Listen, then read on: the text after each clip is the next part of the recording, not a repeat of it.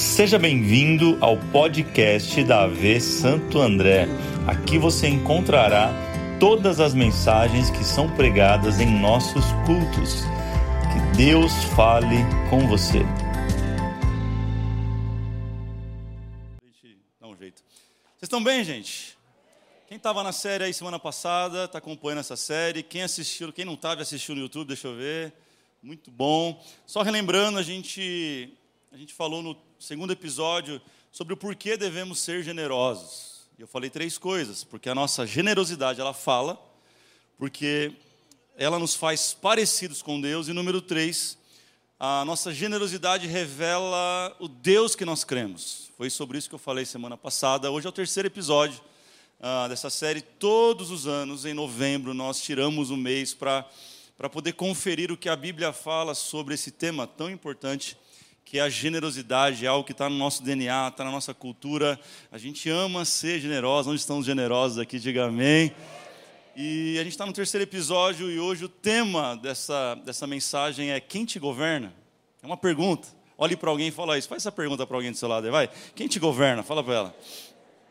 Vamos ao texto, Lucas 16. Evangelho segundo Lucas, o médico, capítulo 16, nós vamos ler verso 5 ao verso 13. Aleluias. Que domingo maravilhoso, gente. Que dia especial na presença de Deus. Vamos lá. Lucas 16, verso 5 diz assim: Então chamou cada um dos, de, dos devedores do seu senhor e perguntou ao primeiro: Quanto você deve ao seu senhor? Com com é, 100 potes de azeite, respondeu ele. O administrador lhe disse: tome a, segunda, tome a conta, sente-se depressa e escreva 50, diga 50. A seguir ele perguntou ao segundo: E você, quanto deves? Cem tornéis de trigo, respondeu ele. Ele lhe disse: Tome a sua conta e escreva 80. O Senhor elogiou o administrador desonesto, porque agiu astutamente, pois os filhos deste mundo são mais astutos no trato entre si do que os filhos da luz, que somos nós. Uh, verso 9: Por isso lhes digo: usem a riqueza deste mundo ímpio para ganhar amigos, de forma que, quando ela acabar, estes o recebam nas moradas eternas. Quem é fiel no pouco também é fiel no muito, e quem é desonesto no pouco também é desonesto no muito. Assim, se vocês não forem dignos de confiança em lidar com as riquezas desse mundo ímpio, quem lhes confiará as verdadeiras riquezas? Mas é um texto de muitas perguntas. Olha, mais uma pergunta no 12. E se vocês não forem dignos de confiança em relação ao que é dos outros, quem lhes dará o que é de vocês? E o verso 13, talvez o mais importante dessa, dessa mensagem. Nenhum servo pode servir a dois senhores, pois odiará um e amará o outro, ou se dedicará a um e desprezará o outro. Vocês não podem servir a Deus e ao dinheiro. Quem pode dizer amém por essa palavra? Coloque a mão no seu coração aí, vamos orar. Pai, obrigado, Pai, por este domingo maravilhoso. Espírito Santo, renova a tua palavra em nós. Ah, nós cremos que há muita coisa para nós aprendermos do Senhor nesta hora, que nós possamos nos dedicar, concentrar naquilo que o Senhor quer falar com a gente, que nem nada e ninguém possa nos distrair neste momento, nós possamos estar focados naquilo que o Senhor tem para nós, ó Pai. Cremos que é uma noite do desabrochar, do descortinar de coisas maravilhosas que o Senhor tem para revelar para nós. Fala com a gente, Espírito Santo, conforme a tua vontade e o teu querer. Em nome de Jesus eu oro. Quem queria assim, diga amém.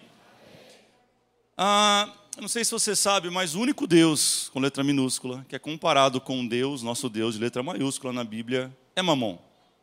Diga Mamon. O que é Mamon? Mamon é o dinheiro elevado a Deus. É o, é o dinheiro elevado à categoria de Deus. Isso é Mamon.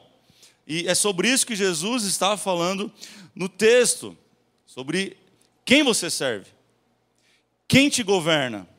Todo ser humano, ele quer alcançar três coisas através do dinheiro, basicamente: é prazer, fama e bens. Talvez você queira, ah, fama não me interessa, mas bem você quer. Quem não quer aqui ter um bom carro, hein, gente? Quem aqui não quer morar numa casa confortável? Quem não quer ter dinheiro agora, final do ano, para viajar? Gente, eu fui ver passagem para um lugar aí que eu queria ir, Fortaleza, gente. Não é tão longe assim, mas a família, nove mil reais. De passagem, eu falei, loucura, nós queremos, nós, nós precisamos do dinheiro para comprar algumas coisas. É o dinheiro que compra muitas coisas na nossa vida, sim ou não, gente?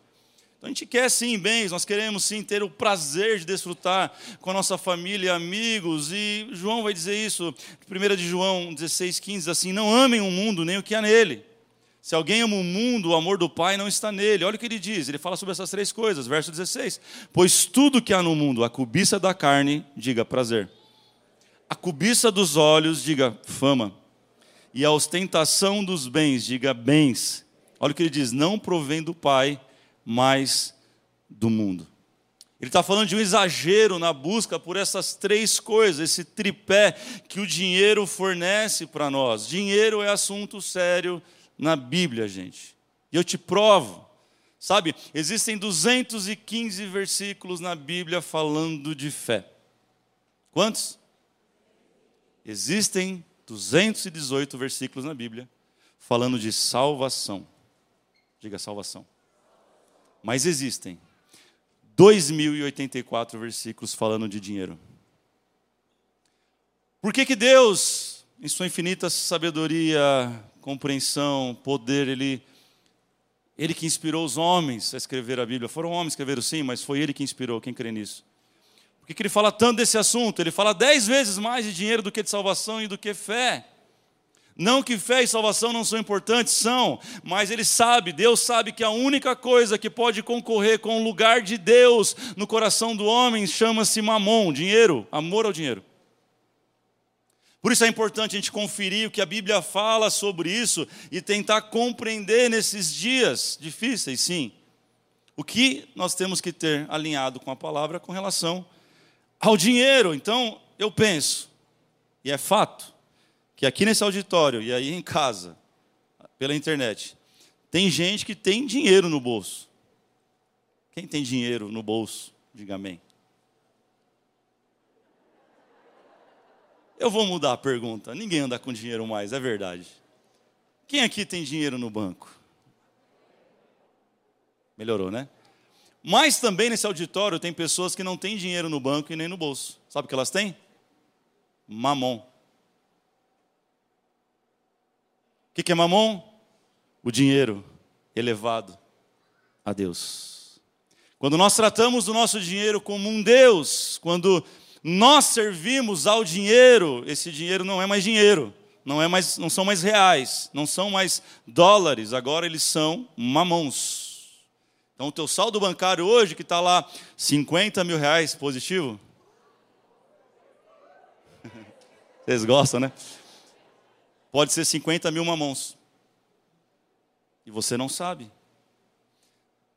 Por que é importante falar sobre isso? Porque Jesus está falando, ou você serve ao dinheiro, ou você serve ou, ou você serve ao dinheiro, ou ele te serve. Quem é você nessa, nesse jogo? Você serve o dinheiro ou ele te serve? Vale a pena lembrar, gente, que não é privilégio dos ricos ter mamão na sua conta, na, no seu, na sua carteira, na sua bolsa. Não é só dos ricos, os pobres também sofrem do mesmo problema de forma diferente. Por exemplo, o rico é em função daquilo que ele tem e o medo de perder o que tem e vira mamão. Já o pobre é pelo dinheiro que não tem. Ou pelo dinheiro que um dia ele perdeu. Ele não tem, então ele vive em função do dinheiro. Ou então ele teve o dinheiro um dia, foi rico, ele perdeu. Agora ele está querendo conquistar de novo e ele vive em função do dinheiro. O dinheiro não está servindo ele, mas ele está servindo ao dinheiro. Ele não percebeu, mas o dinheiro ocupou o lugar da primazia no coração dele. Não é mais Deus que governa, agora é o dinheiro que governa. Por isso eu te pergunto mais uma vez: quem te governa? Deus ou o dinheiro? Pergunta para a pessoa do lado, por favor, com todo carinho. Fala para quem te governa? A palavra governo no hebraico vem de mensh menchalá, que significa dominar. É um princípio básico de administração, a gente aprendeu errado. Pessoas não se controlam, dinheiro se controla. Porque se você não controlar ele, ele te controla. Tem gente controlando pessoa e querendo administrar dinheiro. Dinheiro você não administra, toma cuidado. Você controla, você domina, você governa sobre ele, senão ele vai te dominar. É, a pergunta da noite é: como que eu faço então para saber quem governa a minha vida? É sobre isso que eu quero falar com vocês nos próximos 15, 20 minutos. Redobre sua atenção e anote tudo que eu vou falar daqui para frente, esses pontos. Não vai ter na tela hoje, então se eu fosse você, já pegava o bloco de notas. Pega o celular agora, irmão, fica à vontade. Coloca ele no modo avião, para que ele não toque. E comece a anotar isso, porque isso pode mudar a tua história financeira. Eu quero compartilhar princípios com você da palavra de Deus e depois princípios práticos de como viver uma revolução financeira. Isso pode mudar a tua história. Eu creio. Quantos creem nisso? Então, como que eu sei quem governa a minha vida? Número um, é pela forma que eu me relaciono com as pessoas. A forma que eu lido com as pessoas diz o que eu penso sobre dinheiro. A forma que eu me relaciono e o motivo que eu me relaciono diz quem governa a minha vida, se é Deus ou Mamon. É por isso que o verso 9, Jesus está dizendo: Por isso eu lhes digo, usem a riqueza deste mundo para ganhar os amigos. E ele continua dizendo: de forma que quando ela acabar, ela quem? A riqueza. Estes o recebam nas moradas eternas. A pergunta é: por que, que você se aproxima das pessoas? Qual, qual o seu nível de medir as pessoas? Qual a tua régua quando você olha para uma pessoa? Por quê? Qual o interesse que você se aproxima? Se aproxima para ganhar dinheiro ou você gasta dinheiro para ter amigo? Porque o Jesus está falando: gaste seu dinheiro, gaste sua riqueza para conquistar amigos, mas tem gente buscando amigos para poder conseguir dinheiro. Alguém está aí? Vocês estão aí, gente? Cutuca a pessoa do lado fala, e aí? Como é que você tem se relacionado com as pessoas e qual motivo? Vamos lá, meu irmão. Vem comigo, vem. Olha só, tem gente que só faz força para estar tá perto de alguém por interesse. Conhece alguém assim? Não responda. Não olha muito para o lado, não é o momento de você fazer. Chega. Olha o que Jesus está falando. Usem a riqueza para ganhar um amigo. Hoje as coisas estão invertidas, sim ou não, gente? Quanta gente usando pessoas para ganhar dinheiro, é comum você ouvir testemunhos, ou melhor, testemunhos, de pessoas falando: Eu consegui uma vaga para um amigo, coloquei para trabalhar comigo na empresa. Depois de um ano, ele puxou meu tapete eu perdi o emprego e ele ficou. Quem já viu uma história assim? É gente que usa pessoas para conseguir o seu objetivo, é gente que faz de pessoas um trampolim para o sucesso. Ei, você não precisa disso, isso não é coisa de cristão. Um cristão, ele usa do dinheiro para conseguir pessoas. Ele usa do recurso para poder abençoar e ser amigo de alguém. Preste atenção que Jesus está falando. Quem é você, gente? Você prefere perder o dinheiro e ganhar um amigo ou perder um amigo para não perder o dinheiro? Que pergunta difícil. E agora? Não dá para fazer os dois, pastor? Tem hora que não dá, gente. Tem hora que você vai ter que escolher perder o dinheiro ou perder o amigo. Preste atenção, você pode estar jogando amizades de anos por causa de alguns reais. Eu não estou falando de gente sem vergonha, que se aproxima de você, ao contrário, para conquistar algo e aí depois te usa. Não estou falando dessa pessoa, estou falando de gente sincera que talvez você emprestou até um dinheiro para essa pessoa e essa pessoa não tem como pagar, está numa vida difícil e você, em vez de entender, ao invés de você falar e abençoar, falar, está perdoado, esse dinheiro esquece, a nossa amizade é muito maior que esse dinheiro, vamos seguir a nossa vida? É isso que Jesus está falando. Use do recurso para ganhar pessoas, para que quando você chegar na morada, você encontre essa pessoa e tenha prazer de tê-la com você. Quem está entendendo o que o Espírito Santo está falando para a gente nessa noite? Ei, ei, ei. Gente, é, eu já vi em velório, não sei se você já viu cenas assim. O morto nem esfriou. Tem duas irmãs brigando. Quem fica com a joia? Quem fica com não sei o quê? Ou tem dois irmãos brigando, quem fica com o carro? Quem fica com a casa? Quem... Gente, ter muito dinheiro é um problema, eu não é? Ter nenhum também é um problema. Até pior. Dizem que dinheiro não traz felicidade. Verdade, mas dá uma tristeza. É, como eu sei que, que mamon me governa? Quando as coisas vêm antes das pessoas. Quando gente tem menos valor que, que, que real. Sabe, como que você avalia as pessoas? É pelo carro que ela anda? É pela casa? Que ela tem? É pelo bairro que ela mora? É pelo restaurante que ela frequenta? Como que você avalia as pessoas? Qual que é o teu critério pra, pra, de avaliação? Sabe, a bolsa que, ela, que, ela, que a irmã tem, porque bolsa, sabe que bolsa de mulher fala com a outra bolsa. Gucci não conversa com Michael Kors. Deixa eu ver a bolsa da irmã. Ah, não, Michael Kors. Não vale a pena me relacionar, não é, do, não é da minha estirpe. Presta atenção, irmão. Talvez você está fazendo isso e não está percebendo.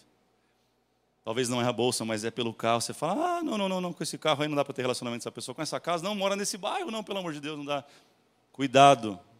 Você pode estar tá querendo usar pessoas, sendo que nós somos ensinados a amar pessoas e usar as coisas. Jesus está ensinando isso para a gente. Quem está aprendendo, diga amém. Número dois, como que eu sei quem governa a minha vida? Anote aí, pelo amor de Deus, é pela forma que eu lido com o dia mal.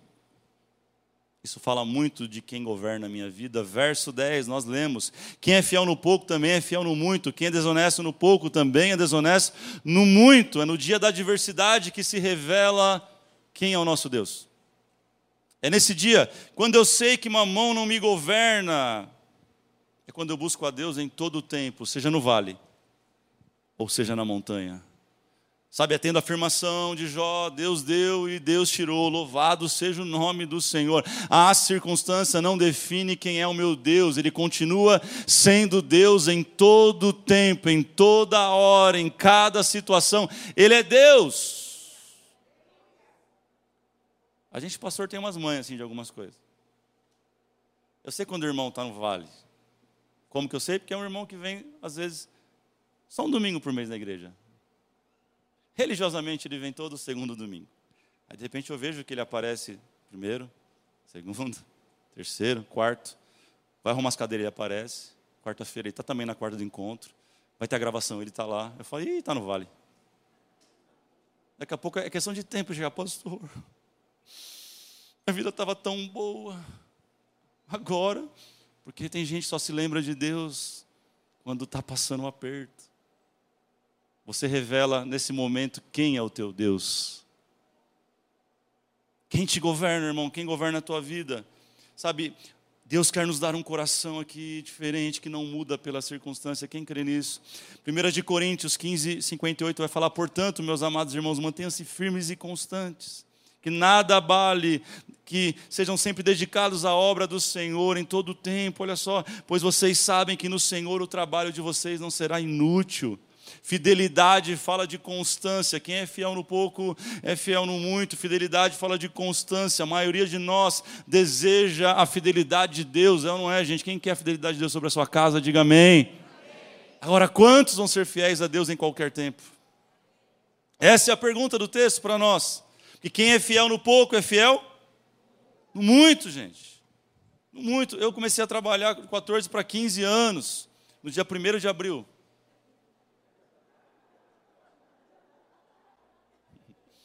É engraçado, mas é verdade. Eu fui registrado no dia 1 de abril. Eu saí, eu, meu, meu, irmão foi gerenciar uma empresa em Campinas. Alguém, as pessoas sabem dessa história. E eu fui junto. Minha mãe não queria me largar nem a pau, porque eu tinha 14 para 15 anos, irmão. Hoje eu também acho que não deixaria. Eu falei, meu Deus. Fui morar eu e ele. Ele tem quatro anos a mais que eu. Bem mais velho que eu. Hoje nem tanto, mas naquela época era bastante. A gente dava super bem, a gente brigava só a cada três horas. A gente foi para lá e meu primeiro salário, eu lembro até hoje, eu ganhava, eu ganhava faz pouco tempo, eu ganhava, meu salário mínimo era 178 reais. Eu lembro até hoje meu lerite verdinho. 178 reais. Depois Deus abençoou e foi para 187. Teve um aumento anual e sabe, mas meu pai ensinou princípios para mim como entregar o dízimo, ser fiel a Deus desde o meu primeiro salário. Eu não tenho dificuldade com isso. Tem gente que tem dificuldade com isso porque nunca aprendeu esse princípio. Sabe, os teus filhos não terão dificuldade com isso porque eles estão nesse momento, durante o mês inteiro de novembro, aprendendo o que Deus ensina sobre dinheiro. Não sei se você sabe, mas as crianças estão lá toda quarta, todo domingo, no mês de novembro, aprendendo mordomia cristã. Nossos filhos estão aprendendo isso. Eles não vão ter esse problema porque isso vai ser gerado no coração deles desde pequeno. Porque quem é fiel no pouco é fiel no muito. Tem gente que fala assim: quando eu ganhar 50 mil reais eu vou dar o dízimo. Olha para alguém e fala assim: mentira. Não dá, irmão, não dá, porque é mais difícil dar quando você vê 50 mil. Você fala 5 mil? De jeito nenhum. Eu pago uma BMW com esse dinheiro. Hum. A Bíblia diz: quem é fiel no pouco é fiel no muito. Quem é desonesto no pouco é desonesto no muito. Quem compreende isso, diga amém. Deus não prometeu nos dar riquezas, mas Ele prometeu estar com a gente seja no vale, ou seja na montanha. Esse é o nosso Deus. Número três, e último lugar, e talvez mais importante. Como eu sei quem governa a minha vida, número três, e óbvio, é pela forma que eu lido com o dinheiro. Sabe, diga para alguém assim: ó, ter dinheiro não é pecado. Vamos lá. Tem gente que vive ainda com esse conceito que o dinheiro é uma maldição. Tem gente que acha que o dinheiro é a raiz de todos os males, e ainda cita esse versículo, pastor, está escrito na Bíblia: o dinheiro é a raiz de todos os males. Quem achava isso, não levante a mão. Porque não é verdade. O dinheiro não é a raiz de todos os males. Sabe, na carta a Timóteo vai dizer, 1 Timóteo 6, 10, que o amor ao dinheiro é a raiz de todos os males. Você pode ter muito dinheiro e ser uma bênção. É a forma que o teu coração pensa dinheiro. Isso está em todo lugar. Quer ver? Quem acha que comer é pecado aqui? Crente nunca vai achar que comer é pecado. Agora eu te pergunto, presta atenção, e comer muito? E comer ao ponto de você Tipo hoje, domingão, assim, pizzaria, pá, os amigos, você come lá, vai no rodízio, come 14 pedaços de pizza. Aí você vai dormir, você tem que dormir sentado. Deus está revelando aqui, ó. É um aviso. Vai ter que tomar três engove depois e quatro iparema. Porque comer não é pecado, é, gente? Mas não saber lidar com a comida é gula. É o coração que eu tenho diante da comida. Sexo é pecado, gente. Vamos lá. Vamos, irmãs. Eu estou camosão aí. Fala, vai lá, responde o pastor, vamos. Tem gente que pensou assim: sexo, sexo.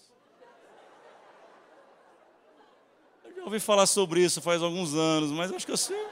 É, acho que eu sei o que é. Sexo é pecado, gente? Agora e fora do casamento. Está entendendo? Dinheiro é a mesma coisa. Existe uma forma de lidar com ele, uma forma de tratar ele, assim como o sexo, ele é uma bênção. Deus criou o sexo. Aproveite, querido. Você tem um parque de diversão em casa e nem sabe. Uma noite de sexo equivale a corrida de 5 quilômetros. É verdade, estou falando sério. E ainda dá um cardio bom, porque Diz os especialistas, né? Não sei muito, enfim. Deixa assunto para lá. A irmã gostou da ideia ali, ó. Tirar férias é pecado, irmão?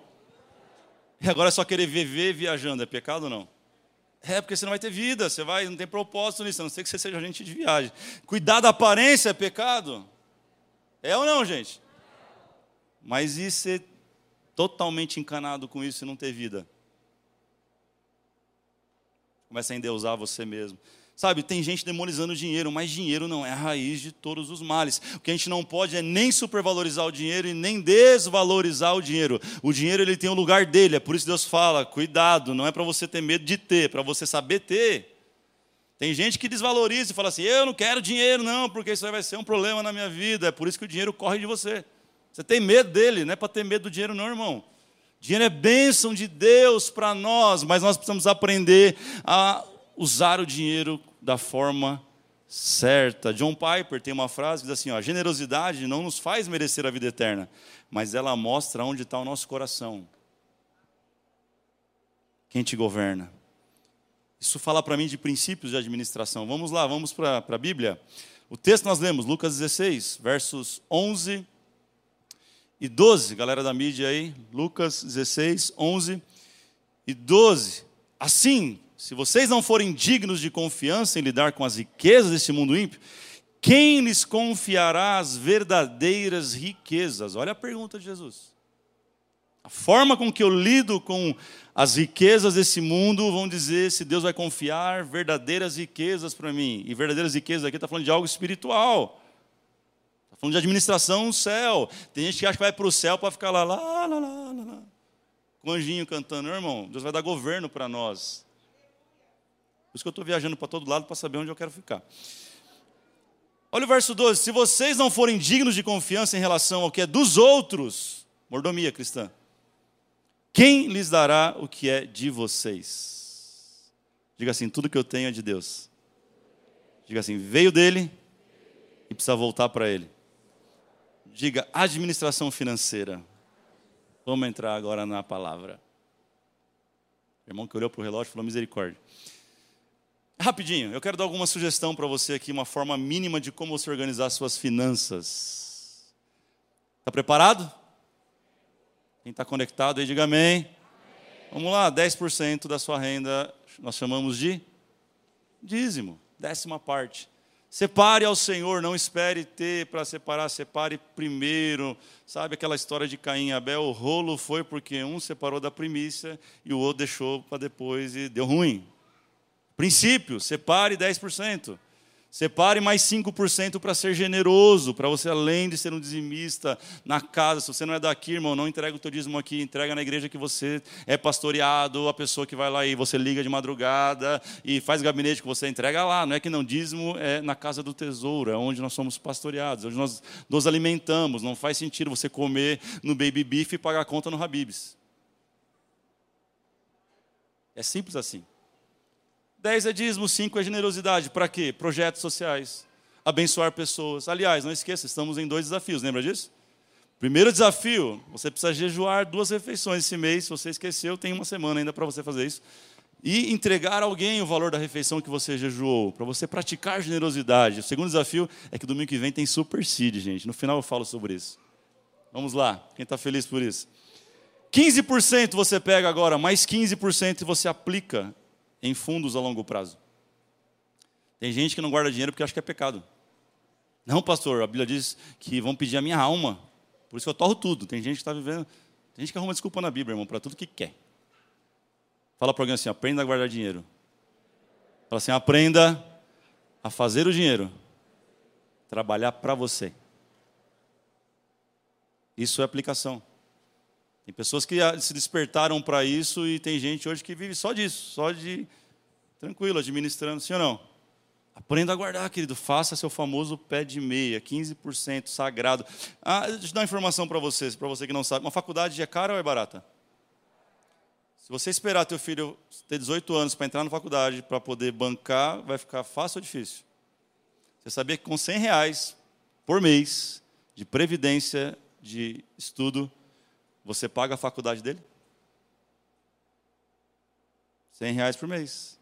É o dinheiro de uma saidinha básica hoje, muito ponderada, porque está caro, tá, não está?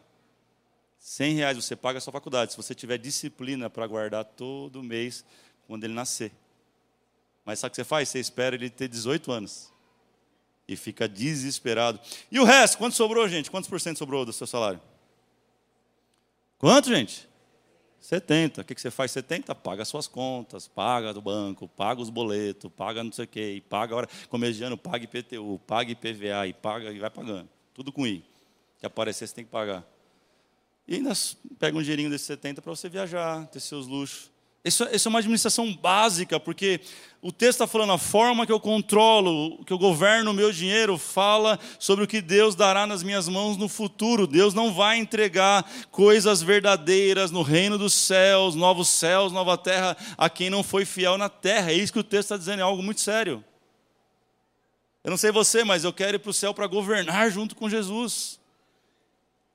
Nós aprendemos completamente errado, que é não, morreu, acabou, não, é aí que começa a verdadeira vida, é aí que nós vamos reinar. A Bíblia fala sobre isso. Quem sabe um dia a gente faz uma série sobre escatologia? Quem gostaria de ouvir sobre isso? Sabe, verdadeiras riquezas, Billy Graham fala sobre isso. Ninguém mais, ninguém menos que Billy Graham. Olha o que ele diz. Se uma pessoa adquire uma atitude correta com relação ao dinheiro, isso ajudará a endireitar quase todas as outras áreas da sua vida. Organização é um princípio de Deus. Os desorganizados que me perdoem, mas é o que a Bíblia diz. Semana passada eu falei sobre Marcos 8, segunda multiplicação de pães, certo? Citei Marcos 6, a primeira multiplicação de pães. Quem lembra? Em ambas as multiplicações, em ambos os milagres de multiplicação de pães e peixes, a primeira coisa que Deus faz, que Jesus faz é organizar. Ele fala assim: ó, senta todo mundo, separa de tanto em tanto, vê o que tem na conta, basicamente é isso. Vê qual é o saldo bancário, os discípulos vão lá, tem isso, tem, tem cinco pães, dois peixes, na outra tem sete, lembra disso? Depois que organiza, Jesus pega o que tem, aí ele agradece, aí ele parte, Aí o um milagre acontece. Você só vai viver milagre na sua vida financeira quando você aprender a organizar ela. Eu sei que a palavra parece um pouco dura, eu sei que você, o seu pai deve ter falado isso para você, sua mãe, quem te criou, e agora eu estou tendo que falar isso para você, porque eu quero o teu bem. Eu não, eu não fui chamado para ser pastor só para cuidar da sua alma, do seu espírito, mas cuidar também do seu corpo e de todas as áreas da sua vida. Eu me importo com você, por isso que eu, tô, quero, eu quero tentar te ajudar de alguma forma para que você saia, às vezes, desse buraco. Quem está entendendo, gente? Sabe por que é sério esse assunto? Eu li, eu li uma pesquisa essa semana. 74% dos brasileiros estão endividados. 2021. Sabe o que é isso? A cada quatro, três estão endividados. Então, provavelmente aqui nesse auditório de 400 pessoas, faz as contas, quantas estão endividadas? Aí você fala, é porque o ano foi ruim. É porque eu ganho pouco, pastor. Você não sabe, é uma miséria. É dois salários mínimos e não tem como fazer milagre. É, bem, a pesquisa vai dizer algo muito mais interessante: que em famílias que têm renda acima de 10 salários, quanto dá 10 salários hoje? Pouco mais de 11 mil reais. É bastante dinheiro ou não? É um bom salário, sim ou não? Nessas famílias também, 68% delas estão endividadas. Não é sobre o quanto você tem, é sobre a posição do teu funil financeiro. Quem sabe o que é funil? Quem sabe o que é funil? Um objeto que tem um lado uma boca grande e embaixo uma boquinha pequena. Sabe por que você está tendo dificuldade na sua vida financeira? Porque teu funil está virado ao contrário. Você gasta mais do que entra. É básico, essa é a, é a matemática básica. Já vou falar sobre isso, mas eu preciso perguntar e provocar você com algumas perguntas, porque eu sei que nós temos empreendedores aqui, sim ou não? Profissionais liberais, você é microempresário, você é MEI, você é autônomo. Tem ou não tem? Tem muita gente assim dessa área. Já vou falar com você que é pessoa física também, mas vem comigo aqui. Deixa eu te fazer uma pergunta. Você sabe exatamente quando o teu produto ele dá de lucro líquido? Ou você é daqueles que vai no Braizão, compra a camiseta por 10, fala, vou dobrar, vintão e vou ficar rico. Aí você não considerou a gasolina, não considerou o estacionamento, você não considerou, quebrou o carro para você ir lá e foi quentão no, mecânico, você não considerou nada disso, na verdade você está é, pagando para vender camiseta para os outros. Aí no final do mês não tem como sobrar, é básico. Lembra que eu falei que comecei com 14 anos trabalhar? Eu estou até hoje com 39 na área financeira. Eu sei um pouquinho do que eu estou falando. A tua empresa não vai prosperar se você não organizar as tuas finanças e saber quanto deixa de lucro, se você não saber quanto é o teu prolabore. Prolabore, pastor, qual que, que é? É língua estranha isso aí? É hebraico? Não, essa é a tua retirada mensal.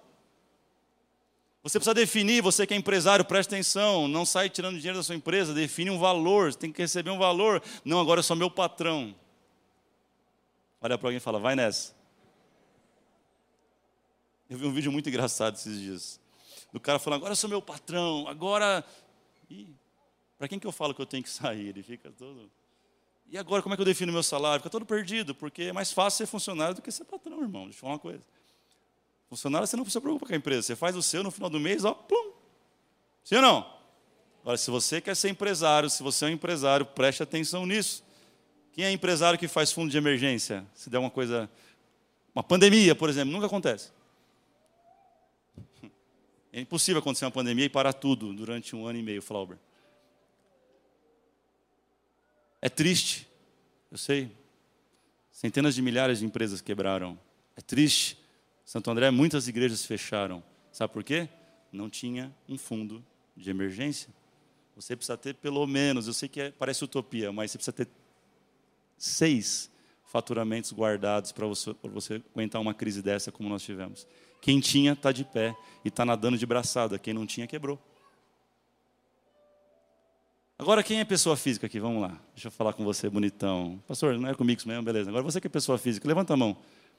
Você sabe todo mundo é pessoa física. Você pode levantar a mão nessa hora agora. Era essa hora, né? Levanta a mão. Você quer ver uma coisa engraçada? Isso aqui não é para te expor de maneira nenhuma, é para você entender como é grave. Quantos de vocês tem uma planilha de controle de gastos atualizada diariamente. Levante sua mão.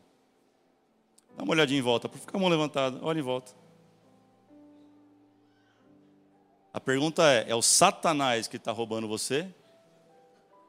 Ou é a tua falta de administração que está te levando para o buraco? Não, pastor, 10 reais é cinco, é uma balinha. Soma no final do mês.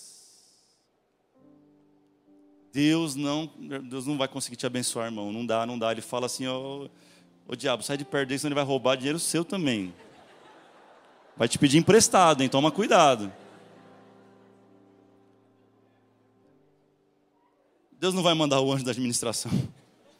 Começa a levar esse assunto a sério em nome de Jesus, meu irmão. Deus quer mudar a tua vida financeira. Está afetando o teu casamento, está afetando o seu relacionamento com os filhos, está afetando o seu trabalho, está afetando a sua produtividade, está afetando a sua espiritualidade. Leva a sério o dinheiro, dinheiro não é brincadeira. Ou você serve ele, ou ele te serve. Anota aí alguns conselhos práticos, eu termino aqui. Primeiro conselho prático, muito assim, erudito, complicado. Pare de gastar mais do que você ganha. Coloca o funil na posição certa em nome de Jesus. Amanhã, segunda-feira, é um bom dia para você sentar com a sua esposa e rever as contas e cortar gastos que não tem a menor necessidade. Sabe porque a maioria está endividado? Não é por coisa básica. É por comprar coisa que não precisa, com dinheiro que não tem, para agradar quem nem gosta. Sabe quem vai pagar a conta? Você. Para de gastar mais do que você ganha. Eu sei que eu vou ganhar um presente dos irmãos depois do culto, dos homens, mas. Estou aceitando o Pix, como diz o pastor Beto. Está ganhando o Pix também, acho que. Porque a mulher, a mulher tem um dom para isso, né, irmão? Vamos falar a verdade. A mulher, ela tem um. Não, não é. Alexandre. Dá uma cutucada aí e falar, o Bernardo, no mozão. Mulher tem um dom para gastar, irmão. Deus fez assim, o homem tem que. Número dois, número dois, número um, pare de gastar mais do que você ganha. Número dois, essa aqui é bem prática. Cancela hoje ainda os seus cartões de crédito. Cartão de crédito não é para meninos financeiro, é para quem sabe gastar dinheiro. Tem gente, sabe, a Lara, a Lara tem 11 anos, minha filha, sabe? A Larinha vai se batizar domingo que vem, gente. Feliz demais, feliz demais, meus filhos no caminho do Senhor. Ela com 5 anos, eu lembro, 5, 6 anos, ela, papai, papai, queria uma, uma boneca, e não sei o que, e tal, tal, tal. Eu falei, papai, não tem dinheiro. Papai, mas você passa, pega o cartão. A cabeça dela, seis anos, ela achava que aquilo era um plástico mágico. Você passa, as pessoas te dão o que você quer e feliz para sempre. Só que com 11 anos hoje ela sabe, porque eu fui ensinando, filha, não é assim, não funciona assim. O dinheiro quando passa o plástico mágico, ele vai para um papelzinho chamado fatura. Final do mês, papai tem que pagar fatura. Tem gente aqui que está pagando o mínimo da fatura já faz anos. Sabe quando você vai sair do buraco financeiro? Nunca. Você já considerou o dinheiro, o, o, o teu crédito do cartão, você considerou como salário. Por isso que você não sai do buraco. Só que os juros do cartão de crédito, experimenta olhar sua fatura quando chegar em casa. Duas coisas você vai ver muito interessantes na fatura do cartão de crédito. Primeiro, que o teu juro é de 15 a 20%, é astronômico. Segundo, que está escrito lá em cima não é devorador, demônio, é o teu nome que está lá, porque você comprou. Então não culpa o diabo a partir de hoje, tá? O diabo não tem nada a ver com seu cartão de crédito. Se você não sabe lidar com o cartão de crédito, quebra, liga hoje para a central. Alguém procurou aqui, eu falei isso aí no culto das 17. Falei, pastor, eu sou, eu sou banco, eu trabalho no banco, eu vendo cartão de crédito. Fala isso não. Eu falei, fião, aqui você não vai vender cartão de crédito, não. O povo vai ser abençoado em nome de Jesus, irmão. Para, você não sabe mexer com isso aí, cancela. Gasta com o que você tem, vive com o que você tem, do jeito que você tem. Para de olhar para o outro. Vocês estão felizes? Mais uma dica: abra uma conta num banco digital. Quem tem conta em banco digital aqui, diga amém. Quem não tem, diga assim: me lasquei. Sabe por quê? Banco digital não cobra tarifa de manutenção. Não tem gerente, não tem agência. Né, Gi? A gente sabe bem, a gente trabalha no banco. Banco digital é benção, irmão, é coisa do céu. Como assim, pastor? Você paga no mínimo, no mínimo, uns 30 reais de tarifa bancária. Você que tem conta em banco tradicional. Não, pastor, minha conta é desde 1958. Ninguém está nem aí para isso aí, não, irmão. Interessa é dinheiro no bolso. Quem está preocupado com a, com a data do seu cheque nem usa mais. Eu falar, cheque. Meu Deus. Sou da época do cheque. Estou ficando velho. Tem alguém comigo aqui? Quem, quem gostava de fazer cheque, preencher cheque?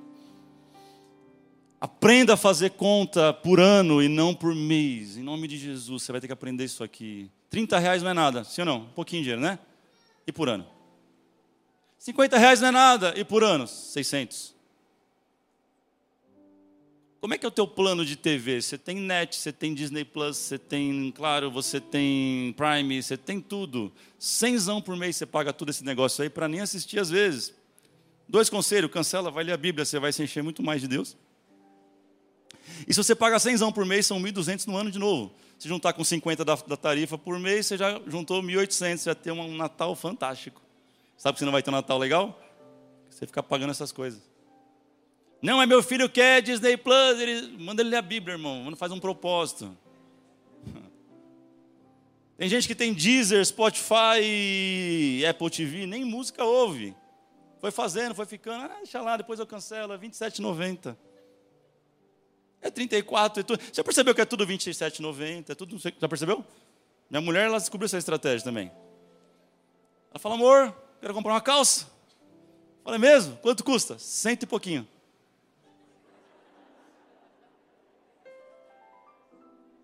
Eu falo, quanto que custa? Cento e pouquinho.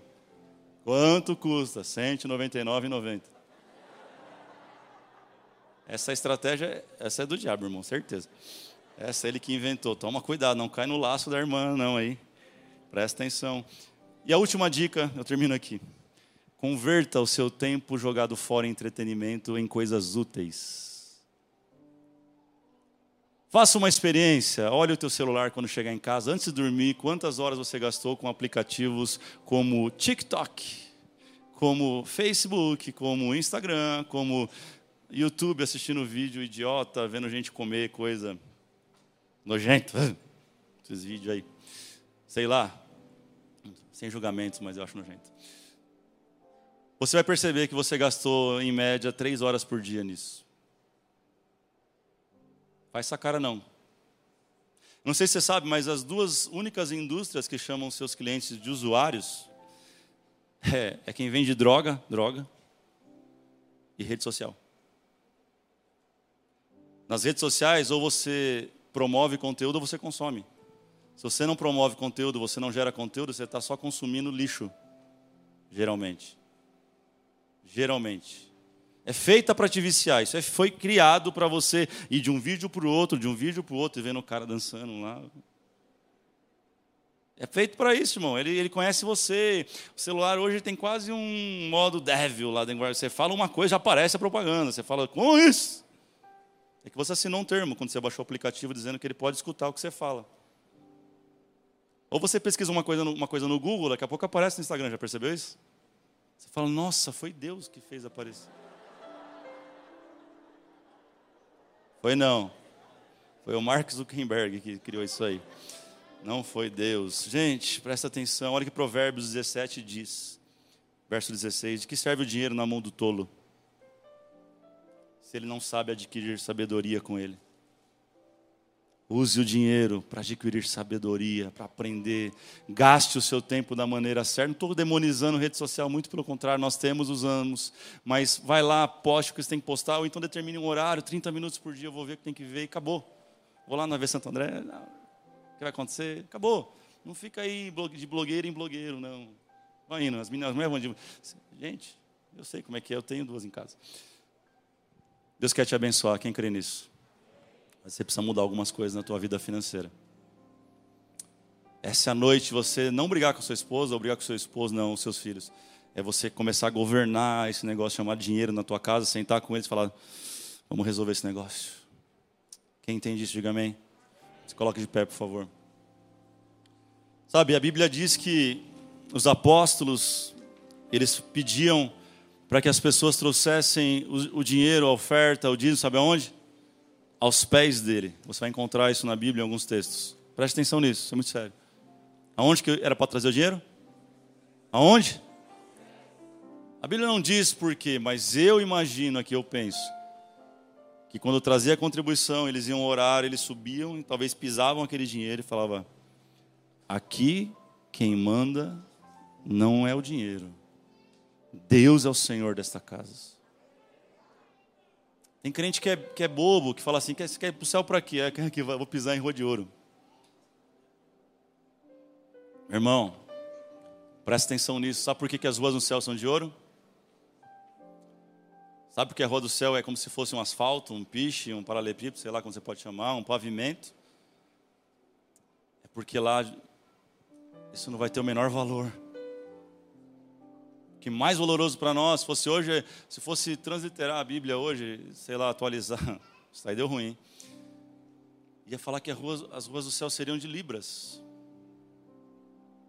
Talvez uma das coisas mais valiosas seria de Bitcoin. Sei lá, Ethereum, que moeda você quiser dar. Que criptomoeda você quiser dar nome. É para dizer que, sei lá, quem governa aqui é Deus, quem reina neste lugar é Deus. A coisa mais preciosa que vocês dão valor na terra, aqui no céu só serve para ser pisado. Não tem valor nenhum. Não tem valor nenhum. A glória é dele, meu irmão. O governo tem que ser dele na nossa vida. Quem compreende isso? Eu quero orar por duas coisas. Eu não vou chamar você à frente, porque não, de maneira alguma isso aqui é para te expor, mas é para que você tome conta da sua vida e você possa viver algo novo em Deus na sua área financeira. Quem crê que Deus tem coisas novas?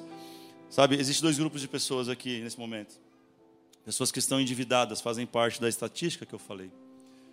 Deus está te dando estratégias hoje, princípios hoje, para você sair desse buraco de uma vez por todas. Eu quero orar por você, para que Deus te dê sabedoria, entendimento de como fazer isso. Não é chegar em casa e vir à mesa, não. Você vai criar outro problema com a sua mulher, com o seu marido. Não, não, não. Sabedoria. Faça da forma certa, do jeito certo. Já está ruim até agora, não vai mudar nada. Faz direito. Quero orar por você por isso. E quero orar por pessoas que já têm a vida financeira organizada, estão bem, sabem organizar, sabem administrar, para que Deus te dê mais. Eu quero orar. Porque é você que Deus vai encontrar como dispenseiro neste momento para realizar a obra dele na terra, irmão. Se tem um motivo para Deus encher o nosso bolso, não é só para gastar com a gente, mas é para fazer a obra dele, cumprir o propósito dele, investir nos projetos dele, ser o mantenedor da obra dele, é para você abençoar, impactar muita gente. E Deus quer levantar empresários neste lugar assim, pessoas com esse coração. O coração de Salmo 62, 10 diz: Se suas riquezas aumentem, ou aumentam, não coloque coração nelas. Deus quer aumentar as suas riquezas. Tem gente que tem dom para ganhar dinheiro e vai ganhar cada vez mais. Eu declaro em nome de Jesus. Você vai investir numa moeda, uma um criptomoeda aí que vai estourar, você vai ficar multimilionário. A gente vai falar, vamos comprar além do véu. Você fala, isso aí é juro de dois dias, meu. Pode comprar, pastor, escolhe o terreno. Vamos fazer a igreja? Quem crê nisso? Deus pode fazer isso. Onde estão aqueles que creem? Feche seus olhos, vamos orar por esses dois grupos de pessoas. Antes de orar, eu quero que você ore. Vamos lá, levante a sua voz a Ele, no seu lugar. Comece a falar com Ele. Comece a confessar a Ele. Comece a, manifestar o teu coração. Comece a pedir perdão para Ele. Deus, eu tive um, uma visão errada sobre dinheiro. Eu não soube cuidar. Eu não fui um, um bom mordomo. E agora eu estou arrependido. E Senhor, me dá de novo. Faz outra vez. Sabe, Deus? Eu quero te honrar, eu quero entregar o governo a ti nessa área da minha vida. Vamos lá, querido, vamos lá. Levante essa oração e seu clamor a Ele. Vamos, vamos, vamos, vamos. Encha os céus deste lugar com a tua fé, com a tua oração. Vamos, vamos, vamos lá. Você que está em casa também, ore, comece a declarar a Ele: Senhor, o governo é teu, a honra é tua, o Senhor é o dono da minha vida, tu és o dono de tudo que eu tenho, é teu, Deus. Vamos lá. Oh Senhor, nós nos rendemos a Ti. Oh, eis-me aqui, rendido estou. Quem pode levantar as mãos e render o seu, a sua vida a Ele? Se Ele é o teu Deus, vamos. Se Ele governa a tua vida, levante as suas mãos a Ele dizendo isso. Se renda, vamos, se renda. Oh, oh, oh, oh. eis aqui, rendido